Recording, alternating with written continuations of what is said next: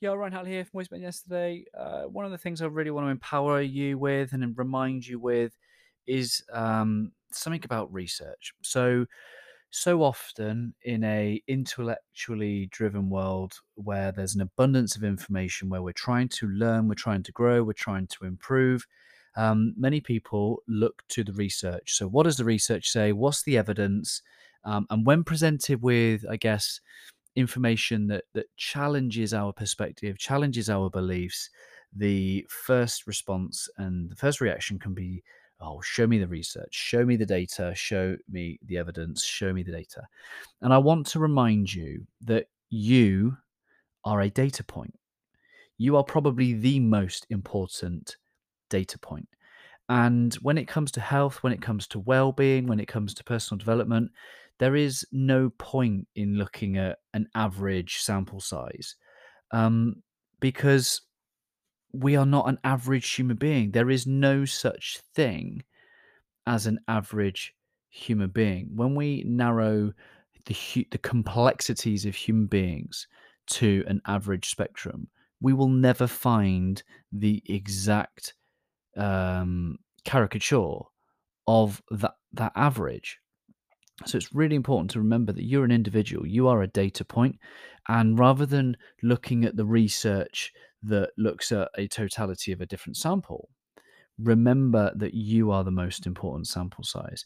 And therefore, what we need to be looking for is experiences.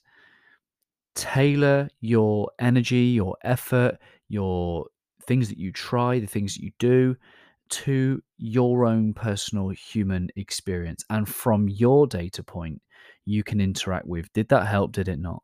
Did it leave me better? Did it leave me worse? Because what is average anyway? There is no such thing as an average human being. It is no use.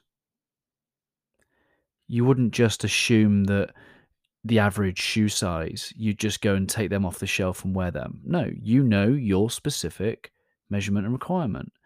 And, and that might be a really poor example, but let's apply that to the average diet, the average food intake, the average five steps to your first 10k month.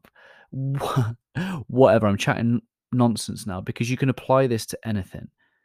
Average is so far from helpful because you are not an average human being. You are the most important data point. Take stock where you are, do one thing that you think will help. Reflect did it help? Did it not? If it does, do it again. If it doesn't, try something new. You are the most important data point. Don't worry about seeking research and evidence and the data at the discounting of your own experience. That is the most important feedback loop. That is from the point with which you become better than yesterday, not in the seeking of being average, but in being in the best that you can be. Hope this helps. Always love.